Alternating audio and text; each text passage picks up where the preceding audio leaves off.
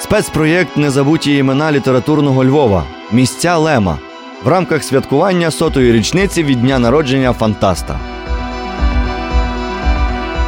Сьогодні у нашій студії літературознавець, перекладач та дослідник творчості Станіслава Лема Андрій Павлишин. Темою нашої розмови буде розповідь про дитинство та юність малого Станіслава Лема у Львові та про його спогади, які він згодом описав у своєму автобіографічному романі «Високий замок». Доброго дня! Мене звуть Андрій Павлишин, і сьогодні перший з двох моїх подкастів, присвячених Станіславу Лему. Станіслав Лем народився у нашому місті, прожив тут третину свого життя, сформувався як особистість, вижив під час Другої світової війни, що не кожному пощастило, зокрема і в нашому місті. Змушений був покинути його, наш чарівний любий Львів, у липні 1945 року, щоб уже ніколи сюди не повернутися. Тут він написав свій дебютний роман «Людина з Марса», коли ховався під час нацистського Шоа. Тут він виробив свій неповторний, чарівний стиль, сповнений гумору, а водночас смутку. Тут він народився і виріс під Високим замком. Високий замок в його житті відіграє дуже вагому символічну роль. Так він назвав свій автобіографічний роман, написаний у 1965 році, коли вже йому було за 40, і минуло 20 років відтоді, як він покинув рідне місто Львів. Станіслав Лем народився 12 вересня 1921 року. Про деталі, які супроводжували його народження, трошки далі, а спершу я розкажу про те, де можна більше дізнатися про Лема і про перший період його львівського життя, який почався народженням, а завершився, умовно кажучи, початком Другої світової війни, коли він був юнаком, абітурієнтом, молодою особою, яка щойно вступила у політехнічний інститут. Не дивуйтеся, ми всі знаємо, що він мав медичну освіту, але після завершення гімназії він здав свої документи в Львівську політехніку. Про техніку, про всілякі її чудеса він все життя мріяв, це йому найбільше подобалось, про це він найбільше міркував, отож такий вибір був дуже природним. Але, знову ж таки, повернуся до книжок. Оскільки тут час обмежений, я розповім вам тільки про якісь родзинки, а якщо ви докладніше захочете дізнатися про життя Станіслава Лема, то ви зможете це зробити навіть уже сьогодні, загалом обмеженим поки що українським матеріалом. Проте 5 років тому у тернопільському видавництві «Богдан» вийшла дуже цікава книжка, вона називається «Лемові леми». До цієї книжки увійшли два тексти. Один – це розмови між Станіславом Лемом і Станіславом Бересем. Берес – літературознавець, професор, дуже цікава, яскрава особистість, телевізійний гуру. Він мав таку програму на телебаченні, розмовляв з всілякими цікавими особистостями упродовж багатьох десятиліть. І пізніше видавав ці тексти у форматі книжкових розмов. А з Лемом він говорив так часто, що цих розмов вистачило на товсту, на 500 сторінок книжку. Звичайно, це не була одна розмова, це були десятки розмов упродовж кількох десятиліть. Тим не менше, це дуже цікаво, рельєфно, всебічно. Там Лем розкрився найбільше, хоча він був людиною страшенно таємничою. Окрім того, вийде в кінці цього літа, можливо, на початку осені, книжка Войчиха Орлінського «Лем. Людина не з світу цього». Я переклав її, так само, як і Бересів текст, з польської мови. Цікава, дуже жива, барвиста оповідь про життя Станіслава Лема, звичайно, від народження і до смерті, тобто вона включає не лише львівський період. Із цієї книжки ви дуже багато усього зрозумієте, написана дуже легко, доступно. Вона покладена в основу сьогоднішньої розповіді. Я буду цитувати розлоги і фрагменти з тексту Орлінського, оскільки він ще не з'явився українською мовою, і поки що це єдина можливість вам дізнатися, почути про Лема щось більше. На жаль, недоступна і не буде скоро доступна українському читачеві. Інша дуже добра книжка, книжка дослідниці з Торуня Агнєшки Гаєвської «Загладай гвязди. Пшешлощ в прозі Станіслава Лема. Шоа і зірки. Минуле в прозі Станіслава Лема». Це науковий текст, літературознавчий, аналітичний. Агнєшка Гаєвська приїжджала до Львова, багато тут працювала і зробила сенсацію, зробила переворот в польському лемознавстві. Тамтешнім ученим здавалося, що вони про Лема знають все, але вони, як виявилось, дуже сильно помилялися, оскільки Лем заплутував сліди, говорив дуже різні речі, які не співпадали між собою, і довелося сягати документів, аби дізнатися нарешті, ким реально були його предки, як тривав львівський період його біографії, і особливо, якою була його доля під час нацистського геноциду євреїв, Шоа в єврейській традиції. Про це у нас буде розмова наступного разу, а сьогодні ми говоритимо про те, про що він найбільше написав у своїй повісті «Високий замок», яка вийшла в 1966 році, і про що розповів його син Томаш Лец у тексті «Суперечки з приводу всесвітнього тяжіння». Цей текст увійшов до Лемових лем, уже згаданих тут. Книжка «Високий замок» доступна українським читачам завдяки подвижницькій праці Лариси Андрієвської і різних видавців. Вона виходила упродовж 2000-х, 2010-х років, вийшла 5 років тому у п'ятитомнику творів Лема. Лем написав ще кілька текстів, присвячених Львову, більших і десятки менших.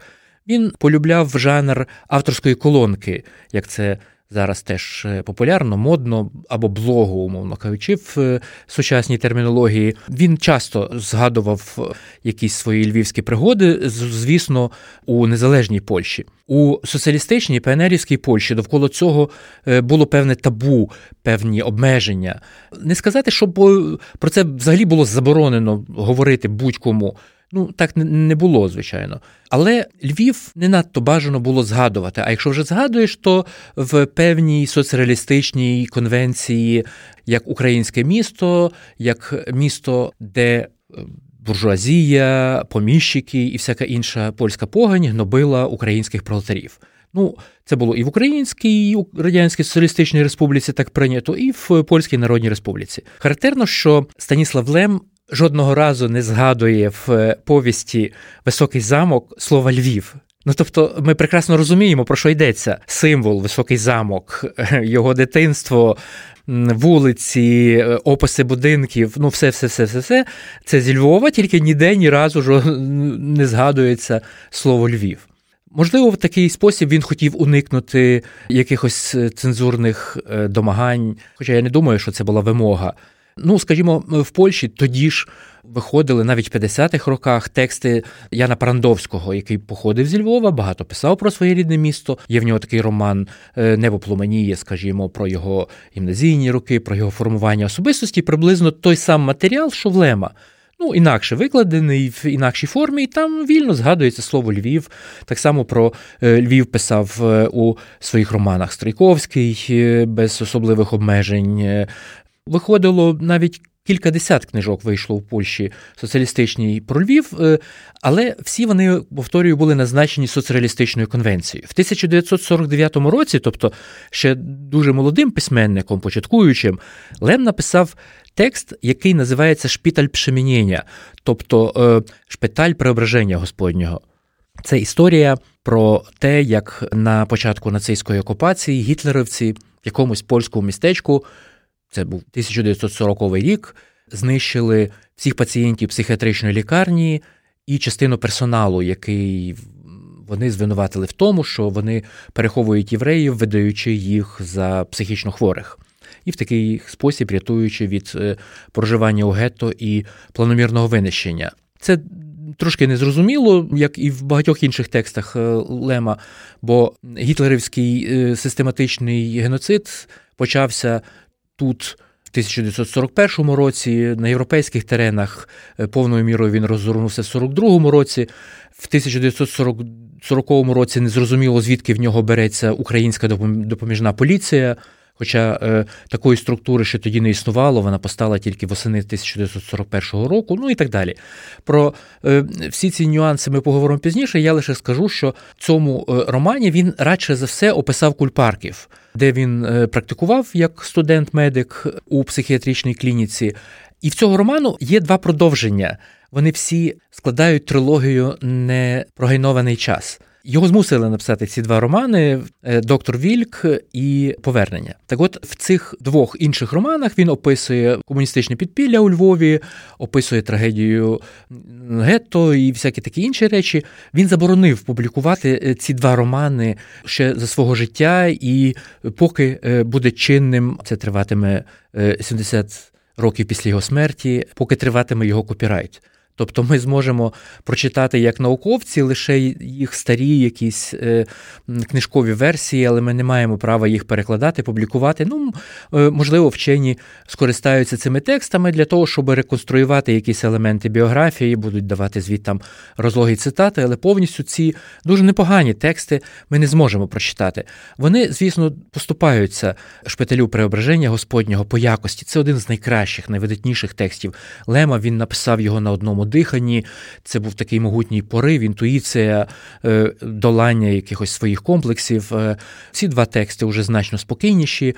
Ну, «Високий замок» з'явився, я ще раз повторюю, був надрукований в 1966-му, а написаний роком раніше, уже після його видатних шедеврів, якими були і «Соляріс», і «Казки роботів», і «Кіберіада», і ще низка інших прекрасних текстів, присвячених Іону Тихому, пілотові Пірксу, те, що для нас становить квінтесенцію творчості Станіслава Лема. Отож, «Високий замок» – це начебто автобіографічна книжка, але коли ми починаємо її читати, ми розуміємо, що це великий обман, що насправді це книжка, яка є пастішем, поклоном, своєрідною літературною грою довкола великих текстів Бруно Шульца. Бруно Шульца він, звичайно, читав. Бруно Шульца друкувало те ж саме краківське видавництво літератське, що і його. Він обертався в середовищі людей, які багато писали про Лема, і Сандауер, і Єжефіцовський, і інші були його знайомими. І, звісно ж, він постійно щороку міг прочитати десятки текстів, присвячених пам'яті Шульца у тих журналах, як «Пшекруй», «Творчусь», «Сполучесність» і інші, де він сам друкувався. Тобто це входило в нормальну сферу його інтересів як зацікавлення як літератора. Отож, «Цинамонові крамниці» і «Санаторій під Клепсидрою» виразно були джерелом натхнення для нього. І той, хто читатиме «Високий замок», одразу це зрозуміє, оскільки в ньому є хтонічна мати, яка майже відсутня. Вона є, вона десь в тлі існує, але про неї нічого докладно не сказано. Натомість на перший план висувається всемогутній батько-бог, довкола якого обертається значна частина сюжетів, таємничий дядько, з яким співпрацює головний герой, якісь цяцьки, якісь деталі, тисячі, погода, вулиці, атмосфера.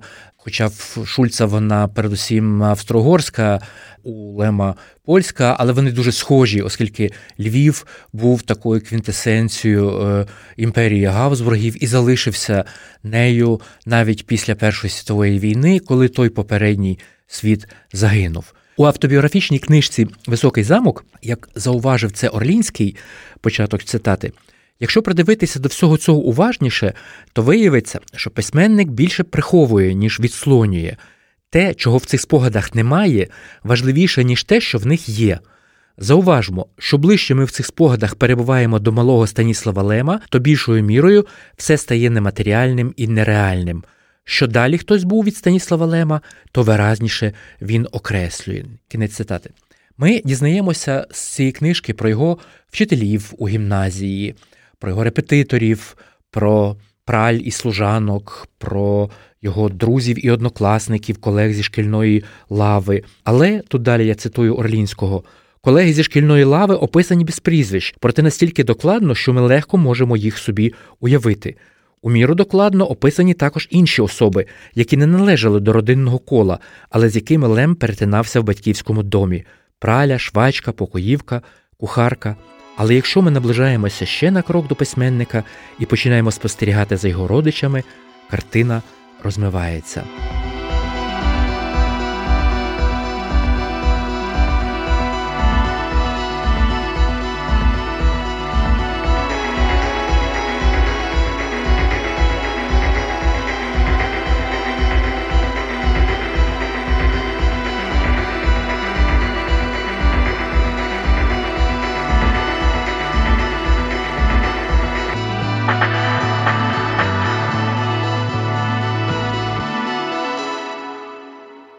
Згадані у цих спогадах кузен Метик, тітка Нюня, дядько Мундик, чоловік тітки Гані з вулиці Вольнощі, нині це вулиця Хорватська, який спільно з батьком пристрасно намагався ловити далекі радіостанції приймачем марки «Еріксон», проте в нього переважно долинали з того передавача потужний свист, шуми і нявчання електронних котів. У тітки Найгайлонській, нині це вулиця Академіка Гнатюка, немає імені, але ми його дізнаємося потім, через 30 років після публікації «Високого замку». В інтерв'ю Томашу Фіалковському Лем сказав, що її звали Берта, і що вона мати Мар'яна Гемера. Можливо, в цьому причина того, що він не назвав її імені і докладніше нічого про неї не розповів. Про Гемера згадувати тоді в соціалістичній Польщі не мало сенсу, все одно цензура викинула би цей пасаж. Мар'ян Гемер, на жаль, мало відомий у Львові, але дуже відомий у польськомовному світі поет-пісняр. Це артистичне ім'я Яна Мар'яна Гешеліса, сатирика, драматурга, автора слів і музики понад 3000 популярних естрадних пісень, 1000 з яких присвячені Львову. У роки Другої світової війни він воював у польських підрозділах у Лівії та Єгипті, після війни оселився у Великобританії і через безкомпромісну антикомуністичну поставу цього польського націоналіста єврейського походження його твори були в ПНР цілковито заборонені, і про них можна говорити вже тільки зараз. Він жив після війни, помер у Лондоні, Лем з ним не контактував, не спілкувався, до Лондона не їздив попри запрошення, як також і до Сполучених Штатів їздив він переважно тільки до Німеччини і до Радянського Союзу. Цього були свої причини, а ми про це говорити тут зараз не будемо. Але Орлінський наголошує, що, власне, найменше з цього тексту ми довідуємося про його батька і матір. А саме від них починається історія Лема, зрозуміло ж. Його батьків звали Самуїл і Сабіна. Мати походила з родини Волнер, це було її дівоче прізвище. Вони побралися 30 травня 1919 року, лише через тиждень після того, як армія Галлера прорвала українську блокаду довкола Львова, і це місто повністю було опановано поляками, і відтоді до вересня 1939 року уже надійно перебувало в складі польської держави. Самуїл Лем народився в 1879 році у Львові. Його родина була давньою традиційною ортодоксальною єврейською родиною. Його батько Герман Лем мешкав на сучасній вулиці Наливайка, а тоді це була вулиця Різнича. Це було серце єврейського Львова. Там була синагога, там була управа єврейської громади Кагалу, там були основні єврейські інституції. Пізніше вони перемістилися на другий бік вулиці Городоцької, а тоді, коли Самуїл Лем був дитиною і вони мешкали на цій вулиці, то саме там оберталося все, що стосувалося найбільшою мірою єврейського світу Львова, і саме чого найбільше хотів уникнути Станіслав Лем.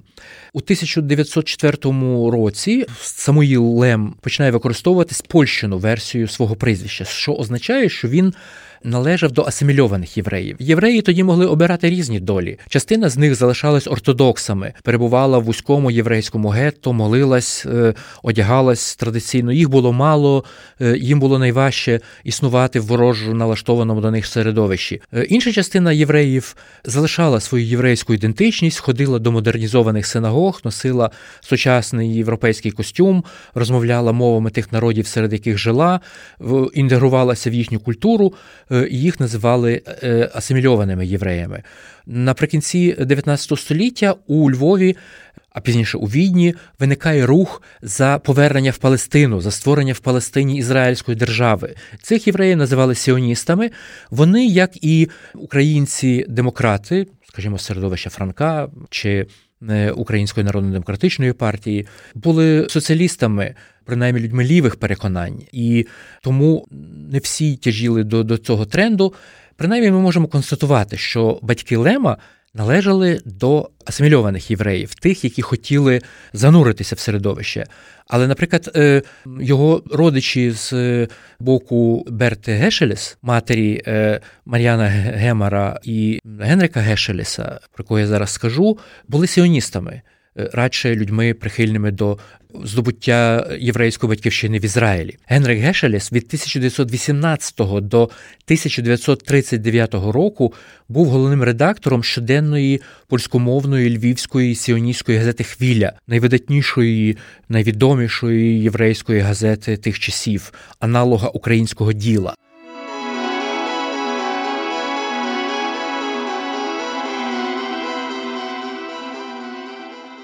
Отож, гешелеси були радше сіоністами, леми були радше асимільованими євреями.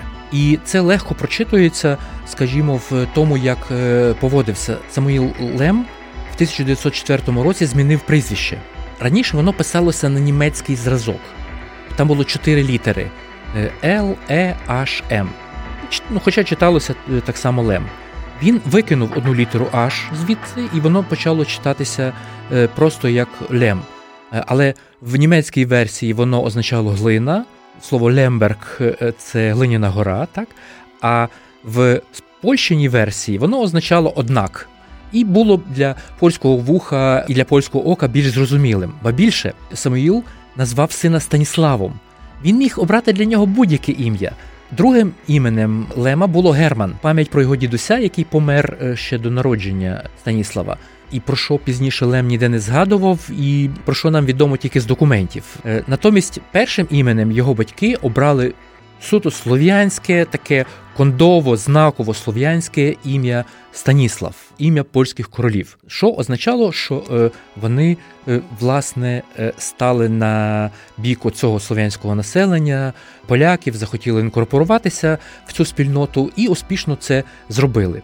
Батько Лема мав 6 братів і сестер, їх було багато, отримав свого часу медичну освіту, працював спершу асистентом в медичному університеті, а пізніше запровадив власну практику. Він був отоларингологом, успішним ученим.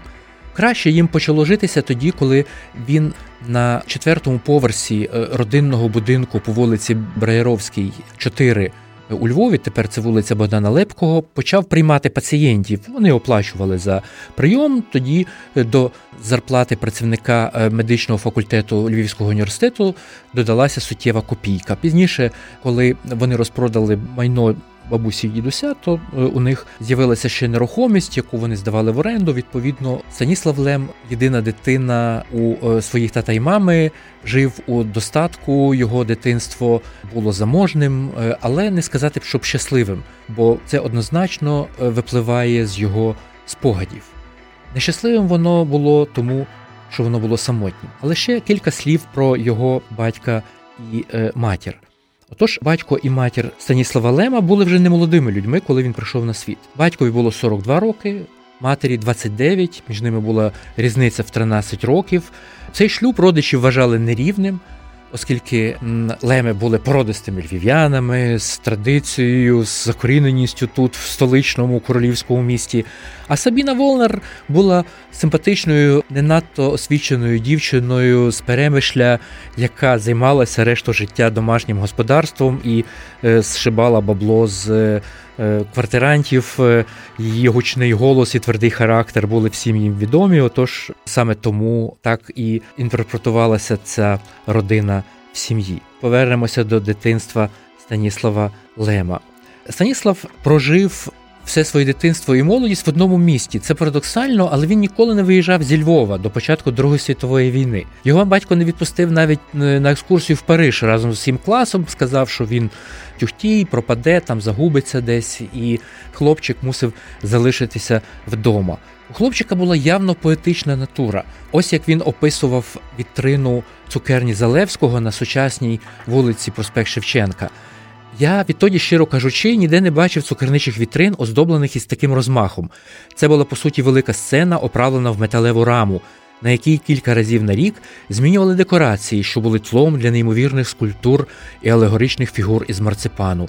Якісь видатні натуралісти, а то й рубенси цукерництва, втілювали на ній свої фантазії, а надто перед Різдвом і Великоднем, коли за шибами поставали дивовижні, застиглі у мигдалевій масі та шоколаді. Цукрові Миколаї мчали на санях, із їхніх лантухів линули лавини смаколиків. На глазурованих полумисках красувалися шинки та заливні рибини, теж марципанові та з кремовою начинкою. Причому оця моя інформація не мала суто теоретичного характеру. Навіть скибочки цитрини, що просвічували крізь желе, були витвором цукерничого різьбярства. Пам'ятаю стада рожевих свинок із шоколадними оченятами, найрізноманітніші фрукти, гриби, вуджинину, рослини, якісь печери та скелі. Складалось враження, що Залевський подужає відтворити у цукрі та шоколаді увесь космос, оздобивши сонце лущеним мигдалем, а зорі – лискучою глазур'ю. Щоразу, як наставав новий сезон, цей майстер над майстрами вмів полонити мою душу, ласу, неспокійну і не таку вже й довірливу, пороняти мене з якогось нового боку красномовністю своїх марципанових візерунків, офортами з білого шоколаду та везувіями тортів, які вивергали збиті вершки, що в них, немов у вулканічній лаві, тонули зацукровані фрукти. Кінець цитати. Всі ми знаємо цю цукерню, зараз там позата хата, під час радянської окупації була крамниця Світоща і шоколадний бар. За часів німецької окупації кав'ярня чинної досі мережі Юліус Майл, звичайно, Нюрфюрдойче. Ну а до того, під час першої радянської окупації, там демонстрували найкращі тістечка, привезені спеціально з Москви.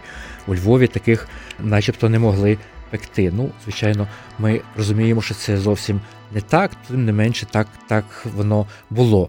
Тут я не дарма так детально зупинився на цьому поетичному пасажі, оскільки Лем був страшним ласуном. Він полюбляв солодощі. Навіть відомий епізод, коли він вже зрілою людиною в Кракові купував нишком-тишком шоколад, цукерки, пожирав це все в гаражі і кидав папірці за шафу. Це відкрилося вже після його смерті, коли там почали робити ремонт і вигребли з-за шафи гори цих фантиків, які він так нещасливо там приховував. А улюблений його жарт був про те, що найкращий спосіб самогубства – це зжерти 2 кілограми халви. Йому, як діабетикові, це, звичайно, принесло би неминучу кому. Халва була для нього певним символом, оскільки він дитиною купував її у легендарному кіоску Кавураса. Він був на місці сучасних кіосків неподалік від Віденської кав'ярні, туди ближче до оперного театру. На цьому майданчику, але приблизно там вони зараз теж знаходяться, якісь кіоски з солодощами, з кавою тощо. Там тоді стояли ці знамениті кіоски Кавураса. Юрій Андрухович, коли він писав післямову до виданого польською агорою зібрання творів Лема в 2009 році, перелічив описані Лемом місця, яких вже не існує. Це пасаж Миколяша, розгромлений під час війни. Це крамниця Іри Шохклафтина, неподалік звідси, на площі Кафедральній, на ріжному будинку між Кафедральною і площею Ринок, де зараз Міжнародний вареничний фонд. От там от, внизу там була ця крамниця. І, звичайно ж, кіоск з солодощами Кавураса. Натомість більшість будинків і вулиць збереглися під час війни. Топографія міста радикально не змінилася, воно не було ані розбомблене, ані спалене. І тому легко пройти і нині щоденним маршрутом Лема від його дому на вулиці Браєровській, 4, це сучасна Богдана Лепкого, до його гімназії. Це зараз школа номер 8 на Підвальній 2. Отож, це вулиці тоді Браєровська, Подлевського, Ягайлонська, Легіонів, пасаж Андреолі, Ринок, Руська, Підвальна, Чернецького. Відповідно, сьогодні Богдана Лепкого, Євгена Гребінки, Володимира Гнатюка, проспект Свободи, пасаж Андреолі, Ринок, Руська, Підвальна, Вениченка. Навіть не всі назви відтоді змінилися, частина залишилася. Він проходив повз гарно прикрашену єгипетськими мотивами каб'яницю по вулиці Гнатюка, колишню прибуткову нерухомість родини Грюнерів, часто гуляв у поєзуїтському саді, нинішньому парку Івана Франка. Будівля гімназії, до якої ходив Лем, сьогоднішня школа номер 8, в 2018 році відсвяткувала 200-річчя, причому упродовж цього часу вона зберігала функцію школи з німецькою мовою навчання при всіх режимах і до сьогоднішнього дня.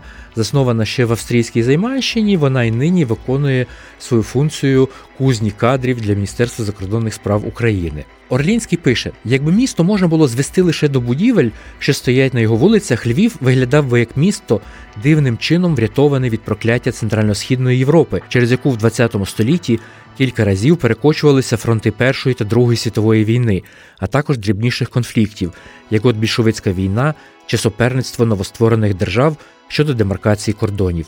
Багато міст, як, скажімо, моя Варшава, були зруйновані вщент, Львів уцілів, а точніше вцілів би, якби містом були лише будинки. Їх Львів зберіг, проте втратив свій людський потенціал. Після 1945 року комуністична влада вигнала поляків і влаштувала чистки серед українців. Раніше з міста втекли німці, які до того встигли замордувати майже всіх євреїв.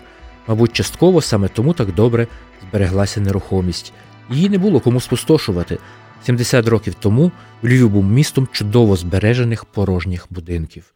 Кінець цитати з книжки Войцеха Орлінського. Місця Лема в рамках святкування 100-ї річниці від дня народження фантаста. Ці давні часи дитинства перетворилися у свідомості Лема у своєрідний міф, але для цього були певні підстави, бо такою поетичною дитиною він був. Він називає себе жахливою дитиною, справді, пізній син у дуже немолодих батьків, які його розпещували, які йому все дозволяли. Він, скажімо, пише у цих своїх спогадах, що він погоджувався, дитиною, звичайно, малою, їсти лише тоді, коли батько залазив під стіл, кукурікав, або коли вилазив на стола і звідтам читав йому якісь казки. Звісно, він собі міг багато дозволити. Він брав батьків одяг, напихав його старими газетами і розсаджував в постаті манекенів такі фігури в його салоні. Його улюбленим заняттям було трощити іграшки. Він пише, калейдоскопами, які я потрощив, можна було би, мабуть, обдарувати цілий сиротинець. Хоч я чудово знав, що в них немає нічого, крім жменьки битих кольорових скелець. Чарівну лампу фірми Пате з французьким емальованим півнем я мусив обробити важким молотком, хоча товсті лінзи об'єктива довго опирались його ударом. У мені жив якийсь безглуздий, огидний демон знищення. Не знаю, звідки він узявся, так само, як не знаю, куди він подівся згодом. Він кудись подівся тоді, коли Лем навчився читати. Навколо нього було багато книжок, якісь грамоти на стіні. Найбільше його приваблював загадковий заголовок медичного диплому батька. «Сумміс ауспіціус імператоріс акрегіс франційській Іозефі», тобто найвищою милістю найяснішого цісаря і короля Франца Йозефа І. Складаючи ці літери, щось йому підказала нянька, щось він зрозумів сам, він навчився читати. І відтоді він стає рабом царства книг. Він віддавав перевагу, щоправда, книжкам про науку, техніку та медицину. Їх було, звісно, багато у його батька-лікаря. За зекономлені гроші і заощадження він купував у крамниці індуктор Румкорфа, машину Вімсерста, генератор Тесли, завів зошит, у якому описував, скажімо, велосипед із переднім приводом, це вже його власні винаходи, пароплан для виробництва пари від сонячного світла, двигун внутрішнього згорання з каменями від запальничок замість свічок запалення і планетарну передачу, яку він вигадав сам, не знаючи, що вона вже існує від часів давніх греків і навіть має таку назву. Більшість цих речей не мали сенсу і ніколи б не спрацювали, це були тільки ідеї без креслень, там було кільканадцять ідей перпетуум мобіле, тим не менше, це дуже сильно розвивали його уяву. А ще він створив королівство документаційного всевладдя, тобто він творив тисячі різних документів, документиків, дозволів, законів, інструкцій, параграфів, посвідчень. Тобто він вигадав собі цілий світ, де був він не володарем, а лише головним писарем. Він ніколи не створив, щоправда, якогось остаточного документу, який б дарував всевладдя. Навіть документи, видані цісарем, надавали право щонайбільше узяти зі скарбниці строго визначену кількість діамантів завбільшки з людську голову. Три великі пристрасті домінують у Високому замку – цукернича, винахідницька і бюрократична. Але, як всі хлопці, він любив бігати Високим замком. Це було місце їхніх войнушок. Вони розділялись на групи і завойовували там якісь окописька, дерева, кидалися камінцями в воду, так, щоб вони стрибали раз за разом. Любили робити всілякі пакості дорослим і вчителям. Тобто це було звичайне, нормальне дитинство. З кількох згадок можна здогадати, що його обожнювали тітки і дідьки. Вони називали його льоликом, але батьки часто залишали його самим. Можливо, звідси виходять такі його дивні дитячі уподобання. Говорити про цих родичів йому було важко, тому що всі вони загинули в вогні Шоа. З усієї родини врятувався тільки він, батько і мати. Всі батькові і материні брати, сестри, їхні діти, дальша родина – всі вони загинули в концтаборі Белжец, або померли в голоду у львівському гетто, або в інакший спосіб загинули. Генрих Гешелес, важлива людина, літератор, поет, редактор газети, був убитий під час погрому, який відбувся майже рівно 80 років тому, на початку липня 1941 року. Ще один його дядько загинув під час погрому 25-27 липня. Марек Волнер, брат його матері. Лем підростав, вчився, здавав екзамени. Він був дуже талановитою дитиною. На конкурсі IQ, який проводили в цьому регіоні, так званої Південної Польщі, по географії довоєнної Речі Посполитої, виявилося, що в нього найвищий IQ поміж усіх дітей. Він полюбляв бібліотеки, не тільки домашню, батькову, але й всі інші. Звісно, що з дитинства він не мав ніяких там спеціально табу, батько не обмежував його читання, він знав всю людську анатомію, фізіологію. І це дуже посприяло йому, він спокійно ставився до цих речей. Я зауважив, що тягу до порнографії мають ті літератори, яким в дитинстві це дуже сильно забороняли, а які легко дізналися про це все в дитинстві з енциклопедії і з відповідних книжок, просто спокійно ставляться до цього як до частини нашого навколишнього життя і особливо цим не переймаються, і особливо не акцентують це в своїй творчості. В 1933 році малому Сташкові подарували друкарську машинку, і відтоді він з нею не розлучається уже до смерті. Навіть коли винайшли комп'ютери, то він доручав стукати по клавішах клавіатури своєму секретареві, надиктовував йому тексти, а сам до комп'ютера не брався, і, як не парадоксально, комп'ютери і віртуальну реальність дуже не любив. 1939 рік. Тут велика і дуже зворушлива цитата з Орлінського. Щоправда, влітку 1939 року всі говорять про війну. Але хто б цим у Львові переймався? Німці далеко, перш ніж вони сюди потраплять, наші союзники відкриють другий фронт на Райні. Та й зрештою Лем пройшов військову підготовку, поляки сильні, згуртовані і готові до війни, а їхню безпеку гарантують міжнародні угоди. Майбутній інженер Лем не має причин для остраху в цьому залізобетонно-незворушному, заможному та спокійному місті. Він часто прогулюється знаменитими львівськими торговельними пасажами. До пасажу Гаусмана найкоротший шлях від його будинку веде крізь арку, де його вабить інтригуюча реклама. Саморахівна друкарська машинка «Бароуза» додає і віднімає автоматично. Цю рекламу можна прочитати навіть сьогодні, хоча тепер цей пасаж називається «Крива липа». Отож, тотожність прізвищ не випадкова. Славетний письменник Вільям Бароуз II був онуком винахідника та конструктора цих машин Вільяма Бароуза I, і саме родинне багатство дозволило йому провадити ексцентричний спосіб життя.